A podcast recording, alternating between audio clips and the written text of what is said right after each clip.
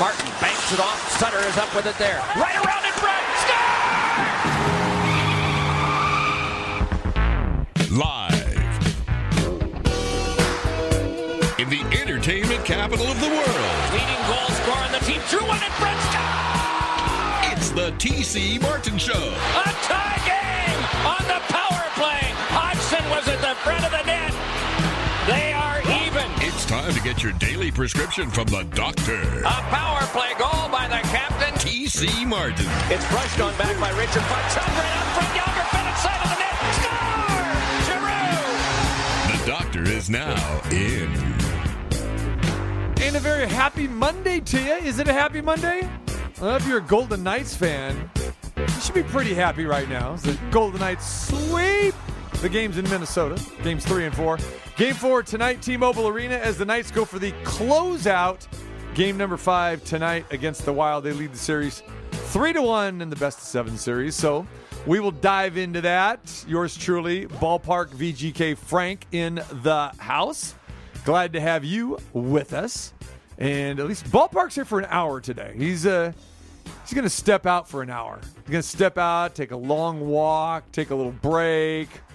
You know, no problem. So uh we'll get all of our thoughts in with Ballpark VGK Frank here for the next 60 minutes or so. We got that. The big seven footer, Big Bill Cartwright, is going to join us.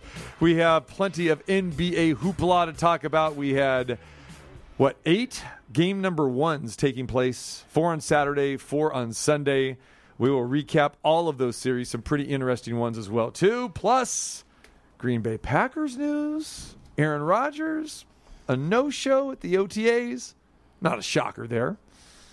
And many people probably don't care but obviously somebody cares because obviously this is newsworthy for these otas and it always cracked me up about the otas because they are voluntary. And players get cashed off to go to the OTAs. But Aaron Rodgers is making a statement by saying, you know what, go have your OTAs without me. So we'll dive into that a little bit today as well. Other NFL news uh, we'll talk about too. Julio Jones says he wants out of Atlanta. Says Okay. he is out of Atlanta. He is out of Atlanta. I'm out of here. Says I'm out. That's what he says. And then uh, we'll also talk about uh, the Aces as they had two home games on Friday and Sunday. They won on Friday, they lost on Sunday. We'll dive all into that. A little controversy with Liz Cambage, not with her team, but with the opposing coach. Have some fun with that. And uh, yeah, a very, very busy sports weekend. Yeah, there was uh, UFC, there was boxing, there was uh, a lot of different stuff going on. So yeah, it, it was an exciting weekend, and I, I know that people are making news out of this Aaron Rodgers stuff, but wouldn't it have even been bigger news if he actually showed up to the OTAs? Right? If he really wanted to make a, mistake, a statement, maybe he should have shown up and then just stood on the sideline the whole time and done nothing. but but I mean, who? I mean, I, I'm not surprised, and Julio. I mean, very little in sports surprises me anymore. It should. you know but it, it, it's like and- and again i know the media's got a job to do and they try to hype everything up but all this talk of one game the suns win a game at home and why the lakers are in trouble and why they got a lot to worry and it's like it's one game. Mm-hmm. It's the lakers. For crying out loud everything is such a drama and everybody's such drama queens in that today. And by the way, I know you said I'm stepping out in the second hour, but you were stepping out on Saturday night. Stepping out. I was stepping out. Yeah, yeah. I was stepping out. I was uh, Instead of a diaper dandy, you're the dapper dandy. dapper. Yeah. Got the moves, moving a hat, doing a whole nine yards in that, you know. well, you've seen the moves before, you know. Well, usually I see it in here when you're breaking glass and stuff like that, and I'm looking for shrapnel to come flying at my eye or something. So you're busting out the B 52s here. Not necessarily my jam, but what you're referring to, yes. Well, well, I knew there was video out there, so I said, okay, I'm, I'm going to own it. I mean, uh, I was at a event. My, my daughter, they had a throwback prom. So the invitation was dress like you would, you're going to your prom. So, okay, so I had to bust out the old, uh, you know, the old Chicago style, call it whatever you want, the you know, the Tommy Gun or whatever you want to say, the Pimp Daddy out, outfit. The roaring 20s type stuff almost or something. You know, it's funny because I ran into so many people because I kept that on because I went out to dinner afterwards. And so many people came up to me and they said, Hey, the only thing you're missing, man, is your machine gun. And the other guys were saying, Hey, you out pimping tonight. So it did have that look, that cross uh, cross decade look. It could have been the 20s. It could have been the 70s. Take your pick. If Well, I, if it was the 20s and it's Al Capone, pimping was also involved in that. So that's a, you know, it's a, it's a combo. prices were a little bit cheaper back in those days, though. But uh, I guess yeah, but, but penicillin was probably a lot more needed back then, yeah, too. Yeah.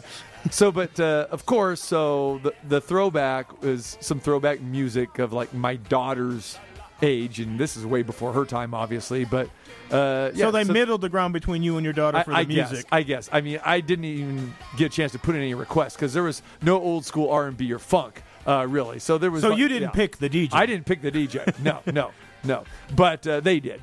But anyway, so when this was playing, my daughter grabs me and says, "No, you, we, we gotta we gotta have our dance." And so, as a good father will do, I, I went out there and this song was playing, and next thing I know, someone's shooting video of it. And I get it sent to me later, and it's like, okay, I, I, better own this before somebody else posts this up. But now, did you see the camera? Is that why you went full on with the whole routine and everything like that? I or didn't were you gonna do that anyhow? I didn't know that this was being Okay. uh, recorded. No. Okay. That's just what I do, you know. And it's okay because I know that she wanted to have a moment, and so I'm gonna bust a move because you know here's this older guy going out there with all these twenty somethings, and then I said, and that, that's what I do. I just go out there, and whether it's going to a club or I, I just Oh, don't. Showtime. I just don't remember the father daughter dance being part of prom. So Thank you. Exactly. Exactly. And I think I said that in my post too. I said I, don't- I can't remember ever a father getting invited to a daughter's I mean, prom. Maybe yeah, maybe may- crashing may- it. may- maybe you chaperoned it or something, but um, Right. but yeah, when you're like, hey, here's the uh, I had to dance with my daughter at the prom, and I'm like, really? Is that normal? Yeah, I don't think it's normal. I think it's normal, but as you know, yeah. Nemchuk let me adjusting my, my fly hat. You like that, huh? I don't know. You can uh, you, you can put you can send the pictures out there if you want, Nemchuk. I got some stills. Oh, you don't have any stills? I'll, I'll send you some So stills. did you send it up on, on your Twitter and that? I know you sent it on a Facebook. yeah, uh, I, I didn't on Twitter. I didn't. I, I probably should. It's funny Just because put it up at tcmartinshow.com. Let everybody see it. okay. Let them let them vote. You know, good. Know your role. I mean, have a have a little have a little fun with it. That's what it's all about. Have a little fun with it. That's it. So there you go. Yeah. Yeah, shaking it up a little bit. I know some people saw it and they commented and they said, "Wow, all right." So, but yeah, I wish I just would have had had some jams, and then I could really, I would have started popping and locking like you guys see me do in the studio here. Yeah. And I loved your comment because you said that. Right? Okay. That- yeah, that's it. Oh yeah. See, if they would have played this, it would have been all over. That's what I'm saying. Would But have been a longer video. You're saying. a longer video. And I would have had more fun. I would, I would really, you know. but you might have potentially pulled something too if you kept on going Abs- longer. Absolutely correct. That's it. You know. Going down and trying to do the splits is like I think I got three quarters of the way. Can't can't get the hundred percent down like like I did back in the day. Well, because I know next time I get down that low, they'll be throwing dirt on me right afterwards. I'm still waiting for Because I'm not getting back up. I'm still waiting for Frank to get in the limbo contest. Can, Yeah, can you yeah, see Frank in ain't the gonna limbo? Yeah. You ever do that when you were young? Uh, no, no limbo. My limbo is just uh, walking under doors these days. Yeah. That's about as low as I can go. Yeah. You Was- do the wasn't Fosbury flop over the top of the, The limbo Fosbury stick. flop, yeah. I, like I, I, I did use. I, I used to do a little. I mean, I wasn't on the track team or nothing like that, but we do some high jumping in that. By the way, that is Dick Fosbury that TC is referring to. There you to go. those who don't remember, Very nice.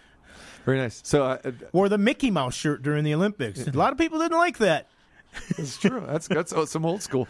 So I see. Okay, you guys had a pre-production meeting today, and you guys got together and thought you were going to bust this out on me today. I see where you're going with this. Are you hmm. crazy? Wow. All right. Interesting stuff. So, yeah, yeah, yeah. And anyway, so yeah, fun night at the prom slash whatever you want to call it. Now, since you had the Chicago threads on in that, did you get Chicago dogs and pizza and all that stuff too? No, that's why- that would have made the prom. That would have been it more authentic for you and probably Yeah. even more enjoyable. yeah, exactly. And it wasn't a Chicago themed. I just Right, decided you that's made it what I'm that way because that was your prom type of thing. There you go. Exactly. There you go. You know, exactly. Thought I'd bust that out and and uh, you know shock them a little bit. So I got the shock effect. And most people were dressed up. I saw there was one uh, couple, and everyone else was, was was pretty young. I mean, there were some other parents and stuff that were there, but uh, they had like the T-shirts made of like a tux. You know, you've seen Yeah, those the things. tux t-shirt, the yeah. airbrush. I'm going, come on, you got to do better than that. Didn't that go Yeah. out in like the 80s or I something? well, you heard the music, though, so- well, right, but it's still what you're supposed to, what you would have worn to your prom. right? I don't remember too many people actually. I, I, they Unless wore you that couldn't around afford a tux. or something. I think these guys couldn't afford a tux or something. That's what I think it was. uh, that's uh, that's a weak effort. I know. it's a weak effort. Totally weak. All right. Back to sports. So, a lot to cover uh, today. You know, I think I want to touch on first. I don't know if you got a chance to, to watch any of the PGA Championship. I caught a little weekend. bit of it, and I caught a Okay. lot of the highlights of it. And again, it, it is a big story because Phil Mickelson, at age 50, wins the PGA Championship. And it wasn't like Phil just came out of nowhere to to win this thing. I mean, he was leading on Saturday and Sunday. He had a, a fantastic tournament. And I remember last week, and I almost brought this up last week. You know, people were complaining like, "Why is Phil Mickelson in the PGA Championship? You know, he's using an exemption." And the backstory to this was that he wasn't even going to compete, and he got the offer, and he goes, "Well, I don't think so," and he said no. But they go, "Well, this is your course, your home, you know, hometown course. You know, this, you know, you, you should do this." And I guess you know sponsors came up to him and says, you know, why don't you do this? And it was kind of at the last, I don't want to say last minute, but I think the week or two before, he goes, okay, fine, I decide to do it. And he goes, I still think I got something left in the tank, but he just did not want to have that courtesy invite Right. to thinking like, okay, maybe I can't compete with some of these young guys because Phil, I mean, he hasn't won in quite some time, and so he goes, yeah, I just don't want it to be about me going back to this course, uh, you know, and feeling like that I, I don't deserve the the invite. Well, he deserved it, and everything lined up perfectly. You can call it a miracle, call it what you want, but it is a very cool story because of all of those things. Or Phil Mickelson wins the PGA Championship. I still, it's hard for me to get used to the PGA not being in September. Because remember last year they screwed everything up with the tournaments, just like with the Triple Crown races. Oh, everything was all different. Yeah, it was a bizarro world last okay, year so sure. we're back to normal, and I know the PGA has been this way for the last few years, but I, I don't get it, and I don't like it. I loved it the way it was. We really don't change tennis, right? We don't. We don't touch the Grand Slams. Yeah, those, yeah. We don't touch those. Yeah, it might, might tweak it just a little, like like, little like the French Open is a week later this year Thank than you. normal. But they're still in the order, Yeah, right? yeah. Oh, yeah. Australian, uh, French, Wimbledon, U.S. Open. yep, Yeah, there you go. So, and again, why do I know that? Because we've had it forever. As long as we've been alive, that's the way it's been. In golf, traditionally, it's it always been, you know, the I guess what the the, the British Open. Well, no, rather it's been the Masters, the British, uh, U.S. Open, PGA Championship. That's the way it was forever. How did the PGA get thrown into June? I'm just not ready for that. In a couple weeks, you know, down the road, it's going to be the U.S. Open, which we're, you know, accustomed to seeing in the month of June. So I, I don't get it. What, what am I talking about? May. We're in May, right? So the PGA's in May. Yeah, it just doesn't make sense. This was was always end of August, first part of September, the last one, and there's usually a lot of drama with that too, especially if some golfers had won the previous majors. But it caught me and a lot of people, I think, by surprise. And it's a great story. Phil Mickelson won, but for that part, for me, still a little strange. Well, it's a little bit strange, and uh, it's also some people are going like, "Wait, what? It's another major? The major's going on already? Right. So this is like the no? It, it, it was definitely a little bit weird, and like you said, but it, as far as Phil getting the exemption, anybody that has a problem with that, well, if Phil Mickelson hasn't earned an exemption, then who has? You know, I mean, he's a big name, and we also know that it's about names and TV ratings and everything else. So, yeah, I mean, it, it, it, would be almost wrong if they didn't give him the opportunity to have the exemption. If he would have bowed out, that would have been fine. But like you said, he took it. Uh, I just want to know who. I, I know I was uh, looking at some of social media and that, and I guess there were verified right now that there were 12 bets around town that people had Mickelson at 200 to 1 at the start of the tournament. So, you know, I mean, if you took a flyer on that, now it might have been five bucks you put on it, but somebody else might have put a, a decent sized wager on it or something like Yeah. that. So, you know, I mean, and, and then, uh, you know, did people hedge it down the line? And, you know, it was a little bit up and down, like you said. The fact that he didn't come out of nowhere and just have a gigantic round on Sunday and blow everybody by. He had the lead and had to hold on to it, and he was a little bit up and down. He was as much as ten under. Then he went down to like six or seven under. Then he was back. I thought the key from what I had seen of it was the bunker shot that he made that he hold it out. That seemed to give him a lot of confidence. He got it there. And then it was kind of anticlimactic almost that he two putted to win the thing. But when you saw that gallery, he had to get through the throng of people just to even get to the green to putt because he is so beloved in that. And I'm not really sure that a lot of novice golf fans or non golf fans really know that. I mean, this guy really is loved and appreciated in that by a lot of golfers. We hear Tiger, Tiger, Tiger, Tiger, Tiger all the time, and rightfully so. He's changed the game, he's brought a whole new audience into it, and he also congratulated Phil. But Phil Mickelson is uh, pretty high up there in a lot of people's, uh, you know, love for the game, and I. I know that uh, T.J. Reeves is probably happy down in Florida because uh, you know uh, Tom Brady also congratulated him. So you know, Right, right. not surprisingly Right. at all. And to your point about what happened afterwards, uh, Phil Mickelson, there was a crowd there that was mobbed. They're in South Carolina. It's beautiful course, beautiful day. People are happy. Phil Mickelson wins his sixth major championship. This is news. It's a story, and people surrounded, you know, Phil with this. Well, Brooks Koepka, who you know was chasing Phil, Yeah. uh, not happy, and he made some comments, uh, even not even the best of language there. I don't know if uh, you you heard the audio or saw it, but Brooks Koepka, you know, was talking afterwards, and then again today, saying that hey, you know, I'm happy for Phil and everything, but I didn't appreciate getting bumped. You know, you know, Yeah, my- there's my golf knee. etiquette in Yeah. that, and, and and and and again, there were literally people standing on the edges of the green. Correct. And and I mean, I I don't know if I've ever seen that before. Even at time, I mean, the green is like security keeps him off the green. Mm.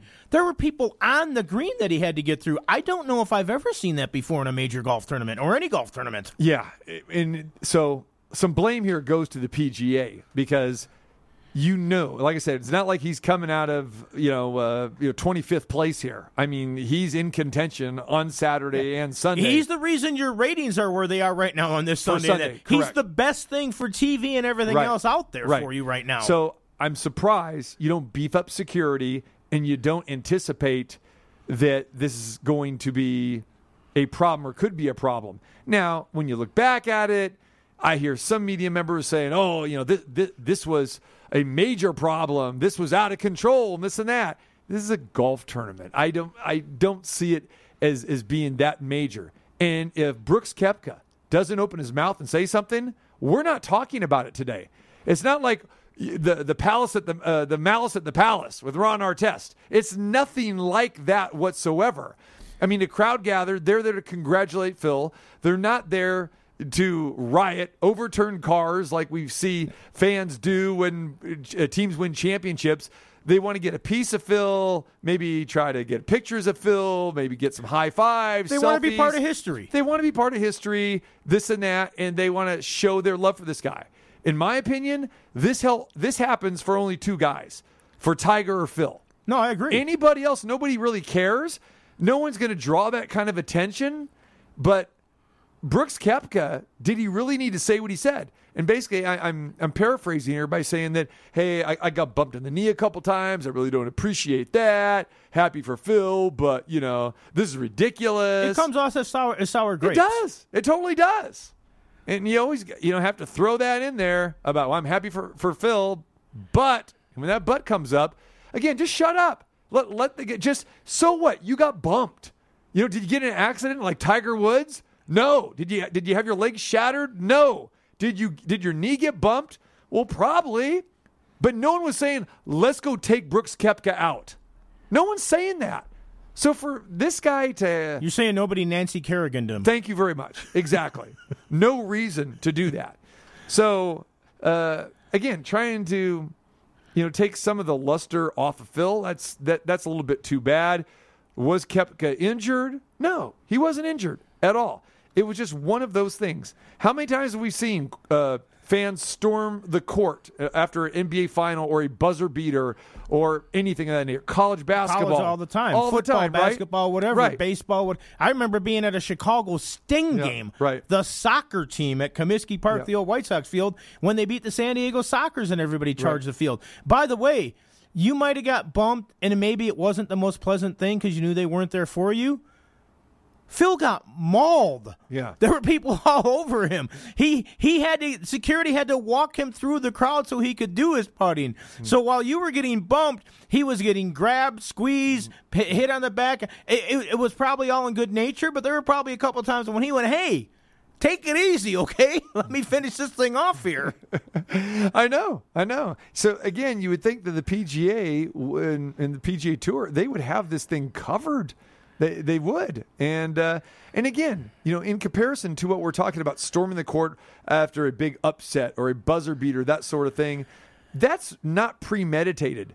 This thing, like with Phil. It wasn't like and hardly wait and, they're off and let's go. I mean, that wasn't the case. It was like, hey, you know, congratulations, milling around, that sort of. It was more milling around the way It was milling around. right? But but the other thing to, to just to emphasize your point a little bit more, when you think about it in hindsight now, and you mentioned it's on the PGA, it's also on the course there for not taking care of it.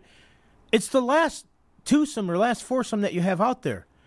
So Last twosome. yeah, the last twosome. Yeah. So every single security person you had wasn't on any other hole or nothing. You should have that green should have been surrounded where it's like, all right, enjoy the moment in that, but you're not getting on the green. You know that's the zone when you know when you're in kid the safety zone or whatever playing tag or this or that. No one's allowed on the green. That's what that's what I was shocked by. I've never seen people literally on the green. How do you let that happen when you literally have every single security person at the resort available for that particular hole because it's the end of the tournament with the last twosome? You could have taken everybody that had every other twosome out there and had them all just surrounding the green, which maybe in hindsight they'll do next time. And I get it. People are happy and they want to be part of history and this, that, and the other. But yeah, I mean, I, I, I guess maybe in a way it's a good thing that something more didn't happen. But for crying out loud, we look at everything today like it's like, oh, you know, Koepka's, oh, my knee got bumped or something. When Hank Aaron broke Babe Ruth's home run record, some clown jumped out of the crowd and ran around the bases with him. I mean, look at the kind of stuff Chris that Chambliss has at happened Yankee before. Stadium. Remember that? You Chris- know, yeah. I mean, it's you know, it's we've had this kind of stuff throughout history, but golf is a little bit different too. And like you said, you know, oh now everyone, oh it's crazy, it was this and that. Isn't that the exact same stuff we heard when Tiger first started going? And people were actually, even Tiger would look and go, "You want to shut up during my backswing?"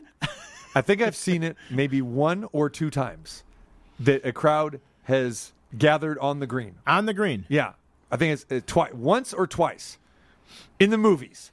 The greatest game ever played, I believe, and maybe it was The Legend of Bagger Vance as well. I don't know if they did in Happy Gilmore because I really didn't pay attention Or to that. Tin Cup or something. Tin I'm Cup, they sure. did not because Okay. Tin Cup was beautiful because that's why I love that movie because they had the CBS personnel, they had PGA involved, and that was the most realistic golf movie and one of the most realistic sports movies I've seen as far as like the footage. And when you're having Jim Nantz and you're having all those guys there, they they they could have mauled Tin Cup from you know you know hitting that one in from whatever it was uh, you know 200 yards out or Give me whatever. right? Yeah, exactly. Right. and then he, he he picks it up, throws it in the drink, right? And then they start diving in for that. That's cool. Okay. But you didn't see them crowd the green. But in those other uh, golf movies I mentioned, I did see that. And I go, well, maybe they did that back in the 20s.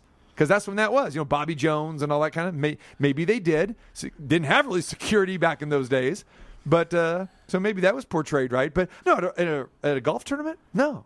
You know, I've been to plenty of golf tournaments and been to majors and that sort of thing. That's got to be under control. But again, I think Brooks Koepka, just his his comments. If he doesn't say that, we're not even talking about this today. We just think, hey, that was, that was pretty cool. you Yeah, know? no, no, And did anybody get hurt? No one got hurt. And when was the last time we seen anybody get hurt in a court storming thing too? I mean, it's not like you're really going after the other team. You're celebrating your Oh, own yeah. team. So you're not going to knock out your own team. You know, you're not, going to do that. Even though I know that, well, you won't like this, but then again, it's kind of before your time. But when the Packers, you know, won the Ice Bowl, that um, the uh, the Packer fan went on the field and these, you know, hugging players and a bunch of Packer fans went on the field there, and the one guy stole Vince Lombardi's hat Yeah. and, and, and still has it. You know, uh, to this day, there's a, there's a pretty cool story out there. And when Lombardi got back, they're having a party at his house. Goes, yeah. He goes, He goes, some schmuck stole my hat and this and that. And then I guess ESPN or somebody did a documentary on this guy, and he talked about how, how he took Lombardi's hat, and he's still alive today. Does he still have the hat? He he still has a hat, and and uh, I It's guess not his like family, in the Football Hall of Fame or nothing. Shouldn't no, it be there? No, I think uh, you would think so. I mean, come Yeah, on. yeah, I know. I, I, remember think when somebody stole the hat from one of the pitchers in the Cubs bullpen and almost started a, a riot or something. Right. You know, didn't didn't one of the Paul brothers just take Mayweather's hat or something? Yeah. What is it about people taking hats? Uh, souvenir. I guess. go go figure. I guess I, I, I guess you know. Yeah. Well, I mean, if you sat that whole game at the Ice Bowl, I'm guessing you might have had a little antifreeze in you too. yeah, there's no question. So it might have been a little bit, um, you know, you know, i- i- induced by a little bit of alcohol courage or something. right, right, right. Hey, there's a hat. I think I'm going to take it. Yeah, it wasn't wasn't the Chris Chambliss home run wh- where they uh, took his batting helmet or took his Yeah, I helmet think off. probably, yeah. I think that was the one Yeah. because Hank they didn't they, they No, they, no, they no. They just came around and patted him but on the didn't back. take his hat. But even then, it's like, oh, and, and again, I, I don't want to bring race into this, but two white guys with all the death threats that he had run out on the field to run on the bases with him and pat him in the back. Yeah. Where the hell was security? yeah, right, right. They were coming, but they were they were far behind. You know. Well, they had good hot dogs at Comiskey back then. but although, although that was down in Fulton County, of course, because Yeah, Hank Aaron did it I at was gonna say, where- April 8th against Al Downing against the Dodgers. There you go. There you go. And I don't know. For some reason, I was having a couple flashback. buddies of mine For- were for- in that game. Dusty Baker and Jerry Royster. And again, I, I completely in my mind, I completely because you know things start running forward in Yeah, your mind. yeah. I was thinking of the father son tandem that jumped on uh, at Comiskey that beat up the first base coach for Kansas City. Oh, yeah, which was a bad incident that happened. yeah, yeah. So you know, some are good, and, but some do and wrong.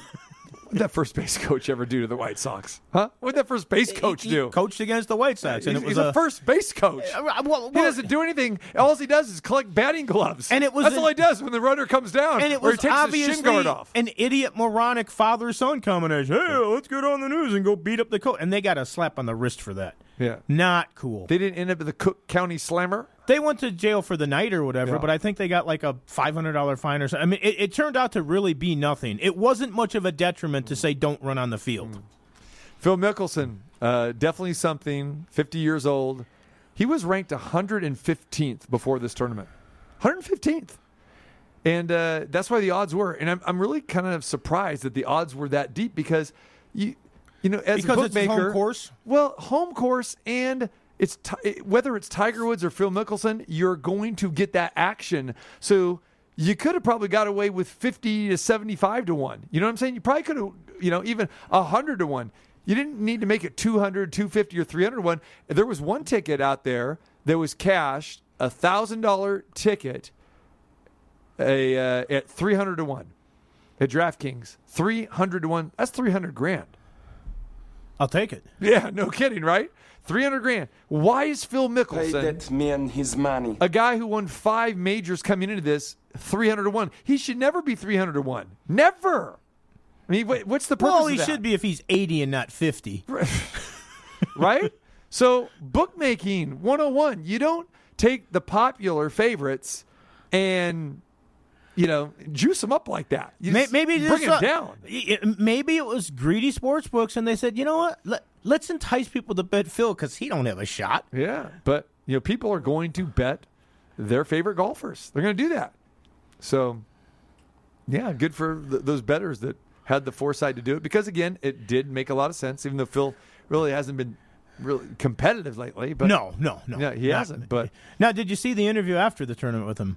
Because he was talking about that, and he said, "Look, you know, I'm going to enjoy this and everything, you know, and this could be the last tournament I ever win, or maybe I go on a little roll for the next year or two. Yeah. Maybe you know the things I've been working on my game and tweaking my game. Maybe they all come to fruition now, and, and I win a couple more. And I so all those. I think winning this tournament has Phil thinking, you know what, I still got it. Well, I bu- can go out there and get this done. Yeah, by winning this, okay, winning a major, he gets a five year exemption now. So he can play any of the majors for five years. So he can No drive problem. till he's 55. Y- There you can. Exactly, Sammy Hagar. Very nice. And uh, he was driving pretty darn well. Exactly. So, yeah, Phil's going to play, and we'll we'll probably see him in, in two or three weeks. Why not? The next major. Is that US the next major? Yeah. And then all the majors Torrey will be- Pines, too. Then all the majors will be done halfway through the year. Yeah, exactly. Nuts. Crazy.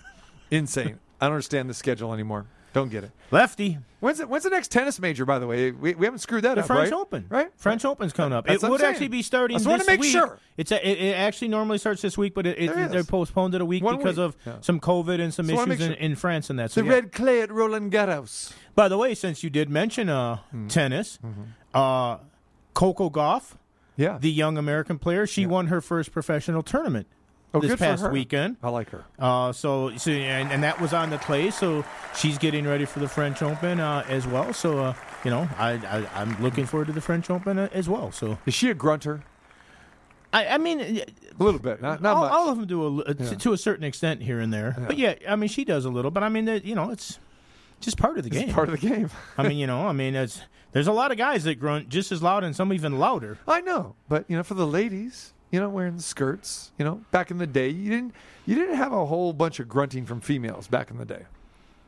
I don't know. I mean, some people said that you had some that squeaked a little bit or something. Yeah. I mean, Chris You- Evert, you Chris. Evert used to make noises and that Yeah, sort of stuff. That's so true. That's true. you know, I I remember I, again going old time past. I, Steffi Graf, Fraulein forehand. Yeah. Wow, her forehand was awesome. Outstanding. You know, and Martina Navratilova, I liked her because she played with the mentality of a man, the serve and volley game and everything else that she had. So, no, I mean, I, I've loved tennis for a long, long time, and I'm looking forward to the French Open. All righty. When we come back, we start talking about the Vegas Golden Knights, their opportunity to close it out. And I'm sitting next to the prognosticator. He had his crystal ball. He called this series, and now we'll see if they can close it out tonight. Game number five. Hey everyone, this is Carnell, aka Golden Pipes, and I want to welcome you back to the TC Martin Show.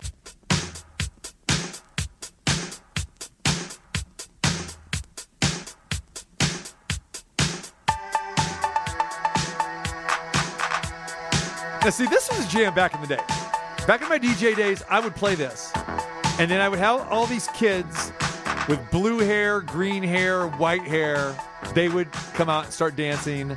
And back in those days, we're talking mid 80s, where they would like have all the face paint was be white. I don't know if it was makeup or powder. It was like that was that type of thing if you were into you know, the Pet Shop Boys and in groups from over in England. They would like really get really dressed up and goofy looking.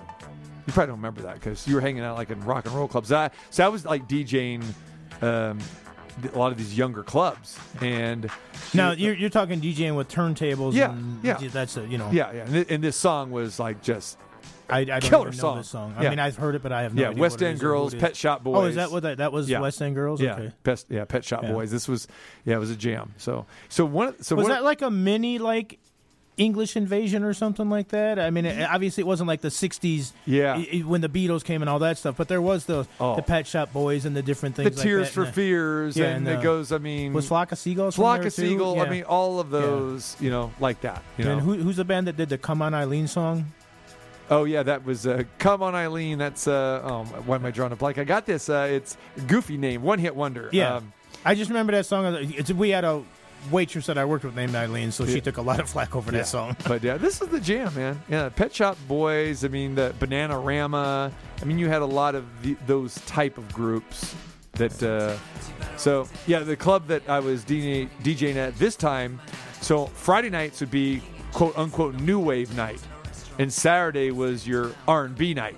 So totally different crowds. But you DJ'd And both of them. I DJ'd both of them. Right. Right. Yeah, you're right. I, I never, I wouldn't have gone to either one. of Yeah, them. right. I did go to some rock clubs, and I even went to a couple punk clubs in Chicago and that Yeah. back in the day. So- I wasn't into punk, but I had some friends who were, and I did find it a very interesting lifestyle. And the one thing I never understood about punk is it's like I actually read some of the lyrics to some of the songs, and I thought they were brilliant. Yeah. But nobody could understand what the hell they were saying if you didn't know them.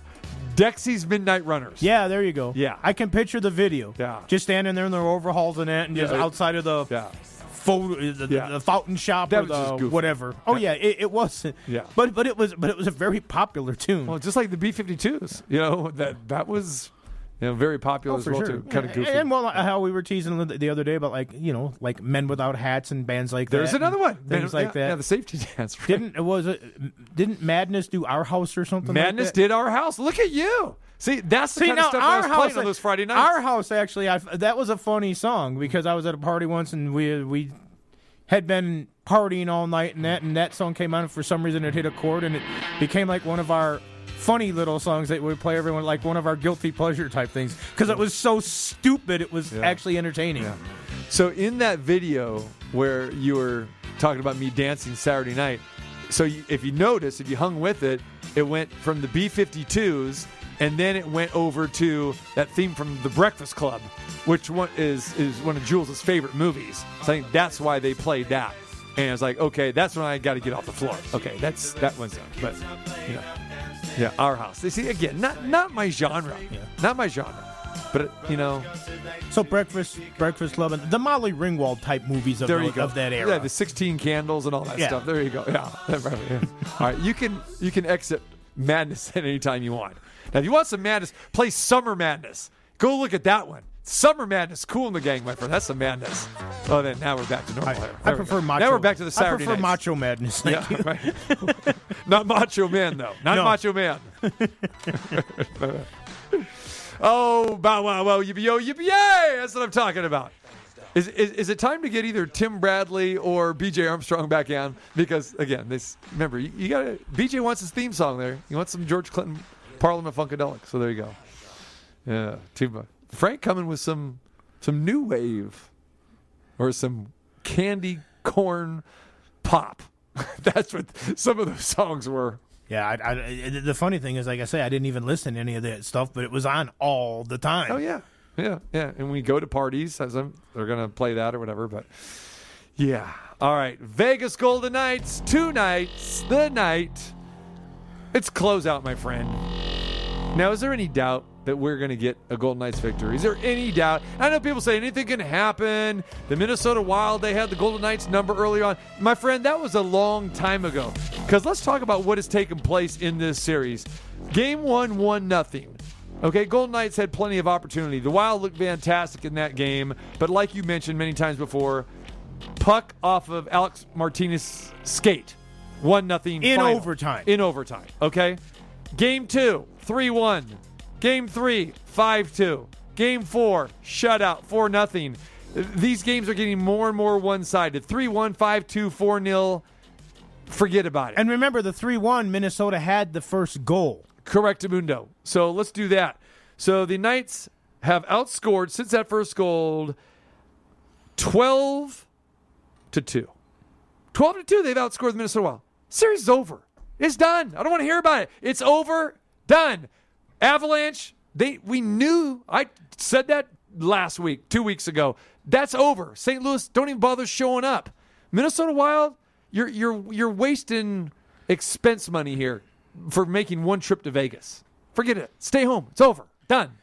Well, I don't think they're going to stay home. They are going to show They're here. up. They're here. But but no, I mean You know what a, I'm a lot of saying. stuff. Yeah, absolutely, Save I some do. money. And it's like, and before this started, and again after the first game, oh Vegas is in trouble. Minnesota's got their number, and we were on here and we were talking about it, and we talked about the fact that Cam Talbot did not play well the last couple weeks of the season. Mm-hmm. Vegas in their last two games in Minnesota, although that was a house of horrors for them for the most part, the 6 5 game they should have won. They gave that game away. They weren't going to let that happen again. That was actually a valuable learning experience. The next game they won, although it took to overtime, they won it. They actually played well in Minnesota going into this tournament. Talbot wasn't playing well, and I thought Minnesota was pretty much done. They'd kind of done everything they could to make it into the playoffs. And then they were done. They were tired. They were exhausted. And Marc Andre Fleury has been absolutely sensational. And by the way, even going into this Colorado series, because yes, and I know Pete DeBoer said today, like coaches always do, the fourth game's the hardest one to win. Until you win it. Did St. Louis have a. uh, uh, Did Colorado have a tough time beating St. Louis the other day in their fourth game when they swept them? No, not really. It's not always the hardest game to win. You want to say that though, because you're a coach and you want to make sure that things get done. But here's something that's interesting, and I'm not sure how many people are realizing it. By virtue of Colorado sweeping St. Louis, they might have done the Vegas Golden Knights a solid. They might have given them an edge and an advantage. Because remember, Nazem Kadri has an eight game suspension. If that series would have gone five, six, or seven games and Colorado wins, that's that many games off the suspension. By sweeping, Kadri's only served two of his eight game suspension. He will not be available against Vegas till game seven, should it go that far in the series. Now he is um he, he he's fighting the suspension, trying to get it reduced, but at this time, he's got an eight game suspension. He's out for the first six games against the series with Vegas, which I do believe will start whenever they want to start it, because after tonight, I, I think Vegas wraps it up. Yeah, they And, do. and I don't know why, and we talked about this Friday when we were out at Sunset Station. I thought that Minnesota should have made a change, if for no other reason than just make a change and pull Cam Talbot. right. Now, Minnesota still would have had to find a way to score, and Marc Andre Fleury, that would have been very difficult to do that against him. But Minnesota's falling apart, and it's not just been Talbot. How come Vegas guys are in front of the net all, all of a sudden without getting knocked away in that? Minnesota has kind of quit. No, they, I- they, I agree. They've, ju- they've fallen apart. They're not doing what they do well. They're not muddying up the neutral zone. They're not knocking guys out from in front of the net. They just look like a beat team to me. They do. They are void of offense. This entire series, they have been void of offense, and it's getting worse and worse. And it's like they've been punched in the gut over and over again. And it's like, especially when you win game one and you say, hey, we, we stole home ice, and now we got three and four at our place. And then, you know, game six if we need it. it the series isn't getting back to Minnesota again. And the lack of confidence that they have, that shows through. They are getting beat by a better overall team with more star power and depth. That's what the Golden Knights have over Minnesota. It- It's plain and simple. And yeah, they look like they've checked out. They are done because nothing that they are trying right now, especially the last three games, let's say definitely the last two games, nothing they're trying is working at all. And I'm going to use the word basically non-competitive. I mean, when they fell behind one nothing uh, on Saturday, that was done. Mail it in. They, they were done. Here comes goals two, three, and four. They've got nothing left. Well, they got nothing left. I think Fleury's in their head right now. Fleury, like I said, has been absolutely outstanding. And how about the emergence of Alex Tuch? And we've kind of seen it all year long. Maybe it's because this is the team that he came from. And we know that sometimes guys get a little extra pep in their step when they're playing against their former team. This is the team that made Alex Tuch one of the golden misfits in year one. They didn't believe in Alex Tuch. And what is Alex Tuch here coming into this series? Kirill the Thrill, Kaprizov. Oh, this great rookie. They're around the same age. I mean, Alex Tuch and Alex Tuch is going, really? You had somebody who could have been doing that for you before. It's me. Alex Tuch has found he's found that extra gear. He's been playing incredible. He's in front of the net some. He uses that size and speed. This guy's a potential 30, maybe even 40 goal scorer goal scorer mm-hmm. at some point in his career. He's playing like a house on fire. And Vegas, for all the demons and that, and we talked about it too going into this series. Oh, Minnesota owns them in the regular season. Playoff hockey, something completely different. And, uh, you know, I'm not saying they're the golden misfits from year one, but they're playing with a purpose again. They're playing with a chip on their shoulder, which Marc Andre Fleury has the entire season, ever since last year in the bubble and not playing and everything. Things are coming together, and they're doing it without Max Pacioretty up to this point. You know, it, this looks like to me again. And I go back to what I just said about a team that is just better, has better overall talent, but has more experience and veteran players.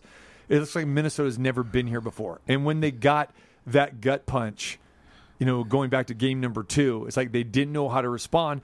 And when you look at these two rosters, it's in, Vegas doesn't have a whole bunch of household names, but they got some guys that have been in this league and they have won championships before. Minnesota looks like they have none of those guys. That's what this roster looks like. They're playing like that, and that may not be you know 100% accurate, but that that's the way they they've approached this series as it has gone on. That it looks like they haven't been here before. Like oh, all of a sudden there there are guys in our lanes. Uh, there are guys you know uh, muddling up uh, you know uh, you know in front of the net there. Uh, we we can't get what we want. We can't do anything on the power play, and then you result into committing stupid penalties, which they have.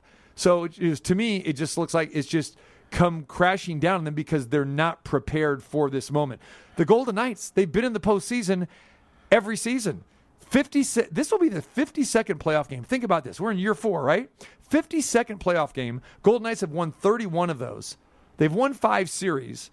This is only the second time that they can actually close it out at home, But but think about that. I mean, for a team that's only been around not even four full seasons, your 52nd playoff game, that's the difference in, in my eyes from what I'm seeing with this team versus Minnesota. Minnesota Well- doesn't have any of that. Well, absolutely. And, and just, again, to touch on a couple of things that you brought up there, you said the household names in that. Vegas does have household names if you're a hockey fan at all. Marc Andre Fleury, even people that aren't hockey fans know him. Mark Stone's up for a lot of awards this year. Shea Theodore is an outstanding young defenseman. Max Pacioretty has played sensational. Alec Martinez, he might not be a household name, but he's got a couple Stanley Cups and he's got that winning factor to him. So they do have a lot of stuff like that. What's the closest Minnesota's got to a household well known name? Zach Parise? The guy who's been around for a while, but wasn't even playing in the series till Johansson got injured and hurt.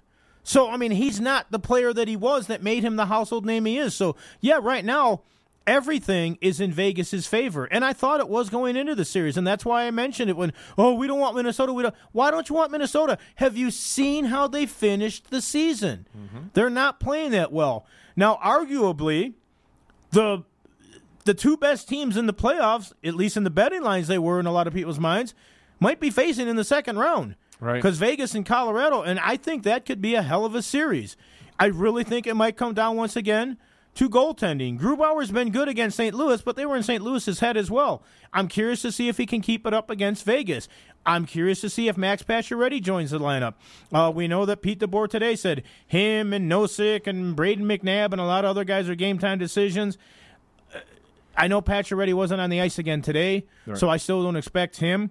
But they haven't needed him right now. And if he's not 100%, unless you just want to get him a couple reps, I don't know why you would use him.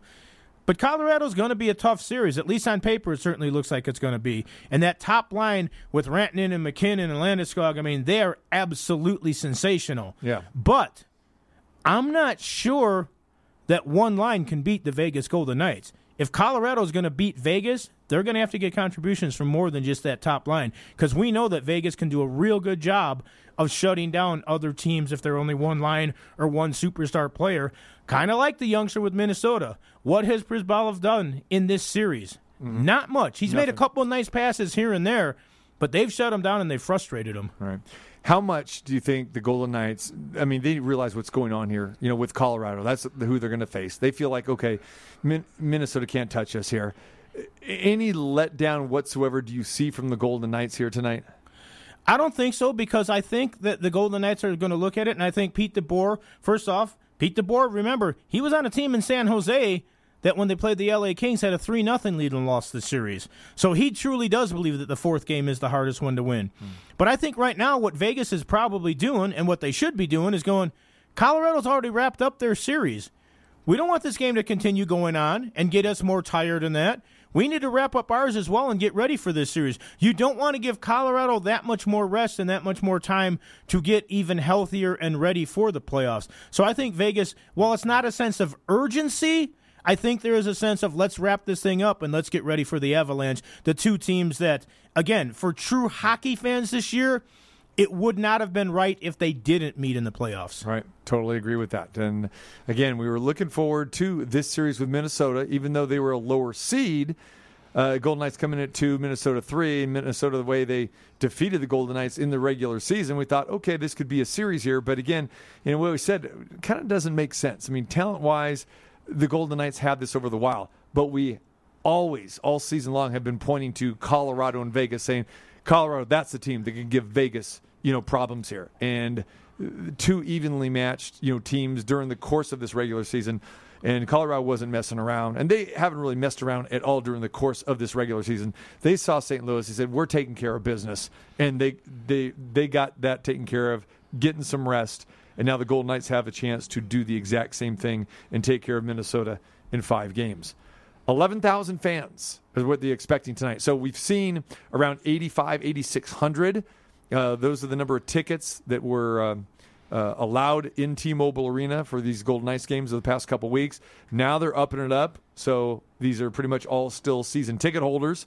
11,000 tonight. So it's been pretty loud in there for the first couple games. It'll really be loud tonight, especially in a closeout situation. Yeah, absolutely. It will be loud. The fans are going to be excited. The fortress is going to be rocking. You know, the everything seems like it's set. Minnesota would probably like to come in here and try to extend it and take it back to Minnesota, but I'm not really sure that their players' hearts are in it.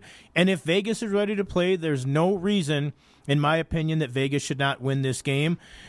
I'm things that I'm thankful for is that we're not constantly talking every game about a goalie rotation because there is no rotation. Marc Andre Fleury is the starting goaltender for the Vegas Golden Knights, as he should be, and I'm glad that he is. What I'm curious about is if they wrap it up tonight or if they don't. I, I, still can't see them losing to Minnesota at this point. Mm-hmm. But what I'm curious to see is since it's at 11,000 tonight, Mm-hmm. the next home game is going to be after June 1st because Colorado will have the first two games at home. All right.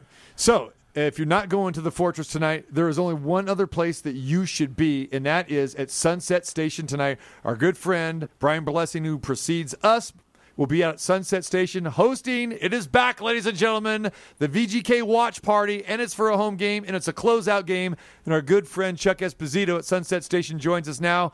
Chuck, are you pumped up, fired up, revved up? Here we go.